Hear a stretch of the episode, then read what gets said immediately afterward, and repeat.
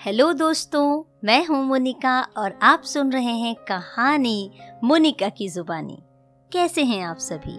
विश्वास करते हैं कि आप सभी अपने अपने घरों में सुरक्षित होंगे।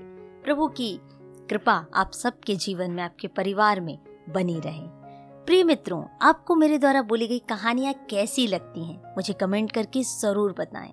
और हाँ मैं उन मित्रों का भी दिल से धन्यवाद करती हूँ जो मेरी कहानियों को पसंद करते हैं और अपने सुंदर कमेंट्स के द्वारा अपने विचार रखते हैं। आज की कहानी भी कुछ प्रेरणादायक, कुछ सुंदर अनुभवों को लेकर आती है। प्रिय मित्रों, कई बार हम अपने जीवन में अपने दुखी और कड़वे अनुभवों से होकर गुजरते हैं और उन अनुभवों को हम अपने जीवन में सदैव बनाए रखते हैं। होता क्या है, हम अपने वर्तमान में उन अनुभवों के कारण, उन दुखों के कारण अक्सर दुखी रहते हैं। हम चाह कर भी उन दुखों से बाहर नहीं निकल पाते हैं। और इसका परिणाम ये होता है कि हम अपने भविष्य के लिए कोई भी अच्छे विचार, कोई भी अच्छे निर्णय को नहीं ले पाते हैं। आज की कहानी भी हमें कुछ प्रेरणा देती है ऐसे दुखी विचारों से बाहर निकलने के लिए। चलिए आज की कहानी की शुरुआत करते हैं, जिसका नाम है शिकंजी का स्वाद। एक बार की बात है। एक सर थे और वो क्लास में पढ़ा रहे थे। बड़े ही लगन से, बड़ी ही मेहनत से वो अपने तीस विद्यार्थियों की उस कक्षा को पढ़ा रहे थे। बच्चे भी बड़ी रुचि से, बड़े इंटरेस्ट के साथ पढ़ाई में ध्यान लगाए हुए थे और मन लगाकर पढ़ाई कर रहे थे। तभी अचानक सर की नज़र उस विद्यार्थी पर पड़ी जिसका ध्यान क्लास में बिल्कुल भी नहीं था।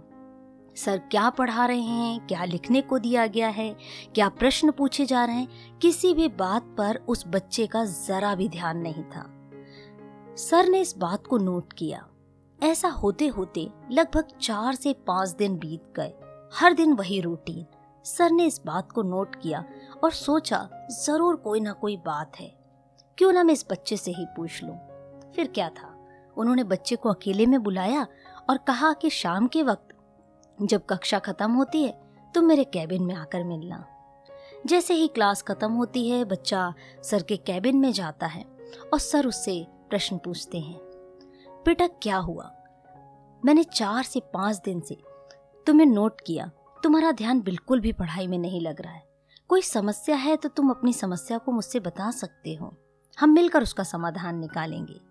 बच्चा थोड़ा सा हिचकिचाया और उसके बाद अपने दिल की बात सर के सामने रखता है और कहने लगा, सर, मेरे जीवन के कुछ कड़वे अनुभव हैं। कुछ ऐसे दुख हैं, कुछ ऐसे दर्द हैं, तकलीफें हैं, जिन्हें मैं चाह कर भी भुला नहीं पा रहा हूँ, जिसके कारण से मेरा मन पढ़ाई में बिल्कुल भी नहीं लग रहा है। मैं पढ़ना चाहता हूँ, मैं लिखना चाहता हूँ, मैं जीवन में आगे बढ़ना चाहता हूँ, लेकिन रह रह कर वो सारी बातें मेरे ध्यान में आती हैं और मैं अपने दोस्तों से अपने मित्रों से ढंग से बात भी नहीं कर पाता। इसीलिए मैं क्लास में अलग थलग रहता हूँ। सर एक अच्छे व्यक्ति थे। उन्होंने सोचा क्यों ना इस बच्चे को जीवन की एक असली सीख दी जाए और जीवन के लिए एक अच्छा मार्गदर्शन दिया जाए। फिर क्या था? उन्होंने उस बच्चे को अपने घर में इनवाइट किया और कहा, बेटा, कल तो छुट्टी है। कल ऐसा करना कि तुम मेरे घर आना। अगला दिन आता है और बच्चा तैयार होता है और सर के घर पहुँचता है। सर बड़े मुस्कुराहट के साथ उस बच्चे का स्वागत करते हैं और अपने घर के भीतर उसे बुलाते हैं। बैठने के लिए कहकर किचन की ओर चले जाते हैं। आज सर उस बच्चे के लिए शिकंजी बना रहे थे। सर ने जानबूझकर शिकंजी बनाते टाइम उसमें नमक ज़्यादा डाल दिया। आप सोच रहे होंगे, क्या सर पहली बार शिकंजी बना रहे हैं? ये तो सर ही जानते हैं, पर उन्होंने जानबूझकर उसमें नमक ज़्यादा डाल दिया। थोड़ी देर के बाद शिकंजी जैसे ही तैयार होती है, सर उस भरे हुए गिलास को उस विद्यार्थी की ओर आगे बढ़ाकर कहते हैं, ये लो, शिकंजी पियो। और दोनों मिलकर शिकंजी का पहला सिप लेते हैं। फिर क्या था? जैसे ही पहला सिप उस बच्चे ने लिया, उसके तो चेहरे के हाव भाव ही बदल गए। उसके चेहरे का हाव भाव जो बदला हुआ था उसे देखकर सर समझ गए कि इसे ये शिकंजी पसंद नहीं आई। पसंद आती भी कैसे? क्योंकि उसमें तो स्वाद से ज़्यादा नमक था। सर ने प्रश्न पूछा। सर ने इस तरह से बताते हुए कि जैसे उन मानव ने कुछ पता ही नहीं और पूछा, क्या हुआ? शिकंजी पसंद नहीं आई क्या? बच्चे ने कहा, नहीं सर, शिकंजी तो बहुत अच्छी है, बस इसमें थोड़ा सा नमक ज़्यादा है। सर ने कहा, अरे, फिर तो ये बेकार हो गई। ला मुझे दो, मैं इसे फेंक देता हूँ। बच्चे ने कहा, नहीं नहीं सर नमक ही तो ज़्यादा है। क्यों ना हम इसमें थोड़ी सी चीनी और मिला दें?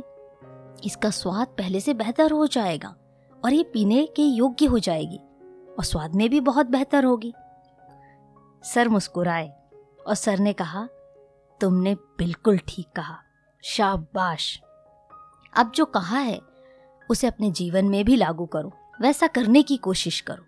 इस शिकंजी की तरह ही तुम्हारी ज़िंदगी है और नमक की तरह तुम्हारे जीवन के वो कड़वे और दुखी अनुभव, जो जीवन में आते हैं। जब हम अपने जीवन को इस खट्टास के साथ जी नहीं पाते तो ज़रूरी है उसमें कुछ चीनी रूपी मिठास को डाल दें, जिससे कि ये जीवन मिठास से भर जाए और जीने के लिए आसान बन जाए। क्यों ना हम अपने जीवन में उन अच्छी, उन सुंदर यादों को संजोएँ उन अच्छी बातों को याद करें जो हमें जीवन में आगे बढ़ने के लिए प्रोत्साहित करती हैं। आज विद्यार्थी ने एक अच्छा सबक सीखा और जानते हैं कैसे? सिकंजी के स्वाद से। जी हाँ मित्रों, कई बार हमारे लाइफ में भी ऐसा ही होता है। अक्सर हम पुरानी बातों को, अतीत की बातों को याद करते रहते हैं और दुखी होते रहते हैं। वर्तमान में तो परेशान रहते ही रहते हैं, लेकिन अपने भविष्य को भी बिगाड़ लेते हैं। आइए हम मिलकर वायदा करें, मिलकर हम सोचें कि हम अपने जीवन को अच्छी बातों से सजोएँगे, अच्छी बातों को अपने जीवन में आने देंगे पॉजिटिव थिंकिंग रखेंगे, सकारात्मक विचार रखेंगे, जो हमें जीवन में आगे बढ़ने की प्रेरणा देते हैं। विश्वास करते हैं आपको आज की कहानी पसंद आई होगी। तो इस कहानी को लाइक करें शेयर करें और सुनते रहे कहानी मोनिका की जुबानी।